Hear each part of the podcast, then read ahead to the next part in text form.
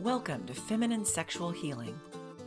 If you're an intelligent woman who's interested in the leading edge of personal growth, tune in to this podcast to learn how to attract healthy, fulfilling relationships, how to have more passion, health, and vitality than ever before, and how to receive incredible abundance in your life through the power of sexual healing. I'm your host, Amrita Grace, and I'm the award winning, best selling author of Reclaiming Aphrodite The Journey to Sexual Wholeness. I recently had the novel experience of gathering with a group of 10 people indoors without masks and without social distancing.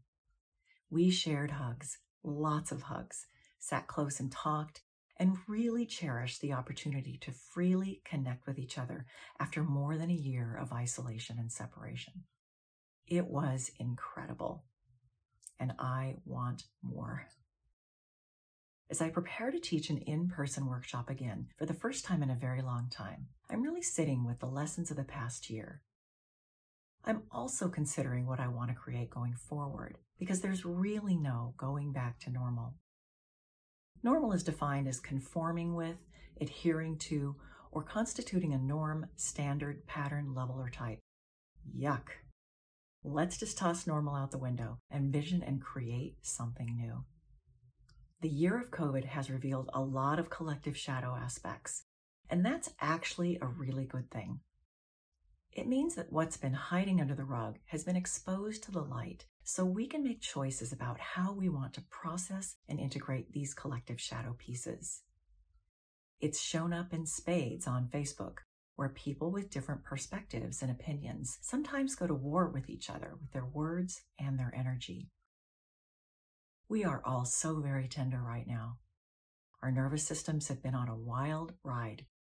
In addition to isolation and separation, we've witnessed and participated in massive political upheaval, further exposure of entrenched systemic racism and demands to overhaul these hideously outdated systems, unemployment and loss of income, the death of friends and family members, just to name a few all overlaid by a constant barrage of fear based, heavily biased, and often inaccurate or downright false media hype.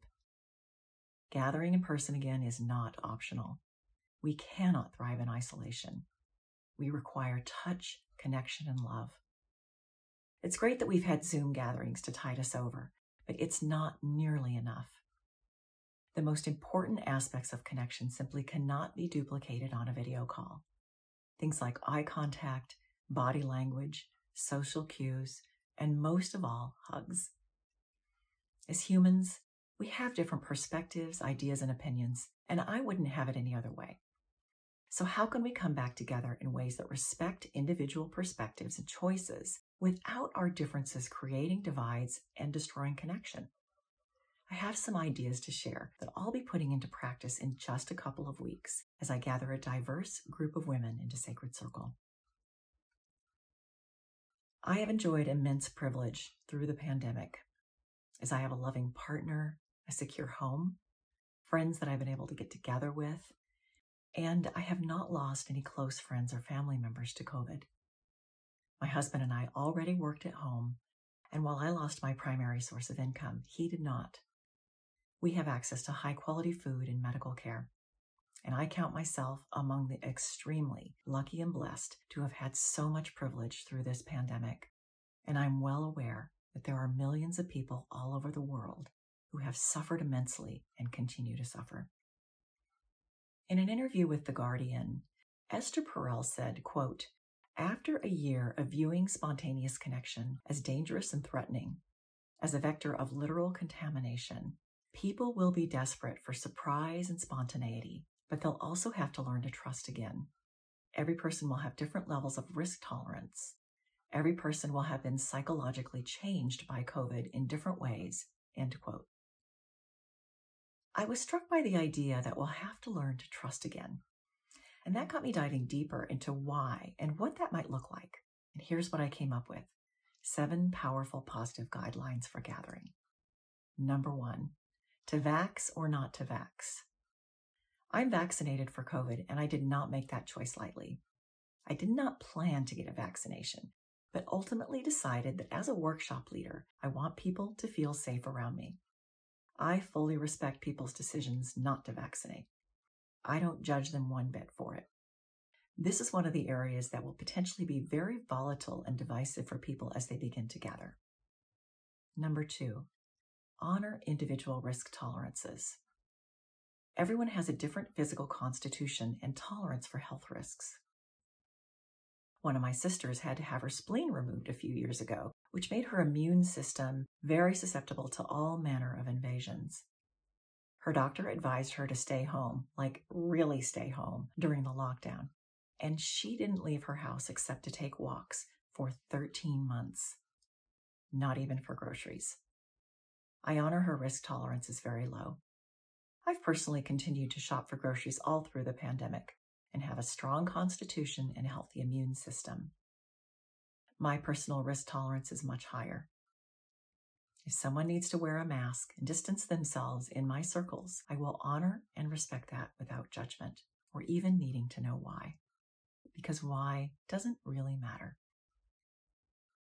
Number three, consent is more important than ever before. Ask before you hug someone or touch them in any way. Be sensitive to other people's needs and risk factors. And when you ask, wait for a clear answer. It may be verbal or nonverbal, but wait until you're sure. Because I often work with women who have been sexually wounded, I developed a protocol of asking before hugging a long time ago. Being an enthusiastic hugger, it took some practice for me to ask and then wait for an answer. In the beginning, my arms were already opening as I asked. No pressure, right? But seriously, always ask and always wait for an answer. Number four, leave judgments and politics at home. If you've spent any time on social media over the past year, you may have witnessed or experienced the hate filled, vicious wars that erupted over differences of opinion. But instead of focusing on what we don't see eye to eye on and trying to convince each other to change, let's explore finding some common ground. I'm not saying you need to like everyone or be liked by everyone, but we're all humans here. At the very least, we have our humanity in common. Start small and explore gently pretty much everyone likes to talk about their kids, pets, or grandkids. I have a family member that I love who has very, very different perspective on politics from mine. We talk on the phone from time to time, and we find common ground and we leave the politics out. Number five, come back to your heart. In times of crisis, the things that matter most are brought into sharper focus. Be tender with yourself and with others. Do your best to drop out of your head with all its mental blah, blah, blah, and connect through your heart. Your heart has an energy field all its own, and you can learn to cultivate that loving place with intention and practice. Simply bring to mind someone or something, like a beloved family member or pet that you love dearly. Really feel into what that feels like when you bring them to mind. That's the energy field I'm talking about. Cherish the people you choose to connect with. Number six, up your self care game. If you find yourself around someone who cannot connect in a loving, respectful way, remove yourself. You are always at choice. It may be more challenging if it's, say, your boss, but that indicates a larger issue that you may need to address. You do not have to subject yourself to anything that does not feed and nourish you. Connections with people should leave you feeling uplifted and happy, not drained and exhausted. Cultivate the habit of monitoring yourself and notice when you need to withdraw and take care of yourself. Number seven, only you can determine what's right for you.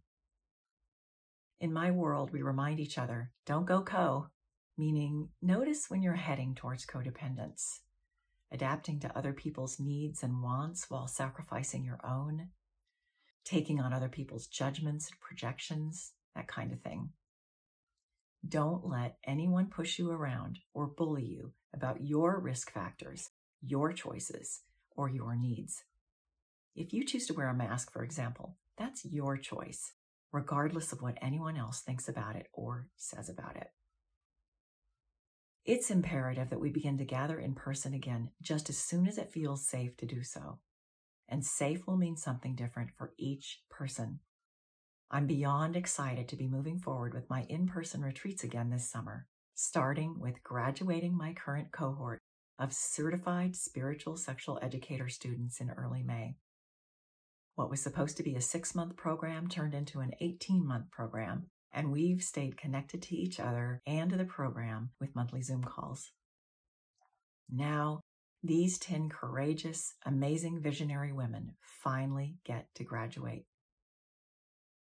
I'm deeply excited about rediscovering the joy of connection with people in person. My next offering is in July in Colorado, a weekend retreat. In August, Goddess willing, we'll be gathering in Glastonbury for a week long retreat that was postponed from 2020. And in September, a weekend in Pennsylvania. It's good to feel like there's movement again, at least in the US. I know that in other parts of the world, especially Europe, things are still very locked down. I pray that begins to shift soon so that we can all remember who we truly are as connected, loving, transforming, expanding human beings.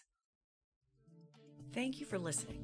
Please visit our website at sacredfeminineschool.com for lots of great resources and information about how to enjoy a lifetime of passion, vitality, and fulfilling relationships. Be sure to subscribe to Feminine Sexual Healing with Amrita Grace to get notified of new episodes. Until next time, remember that sexual healing is the fast track to feminine power and embodiment.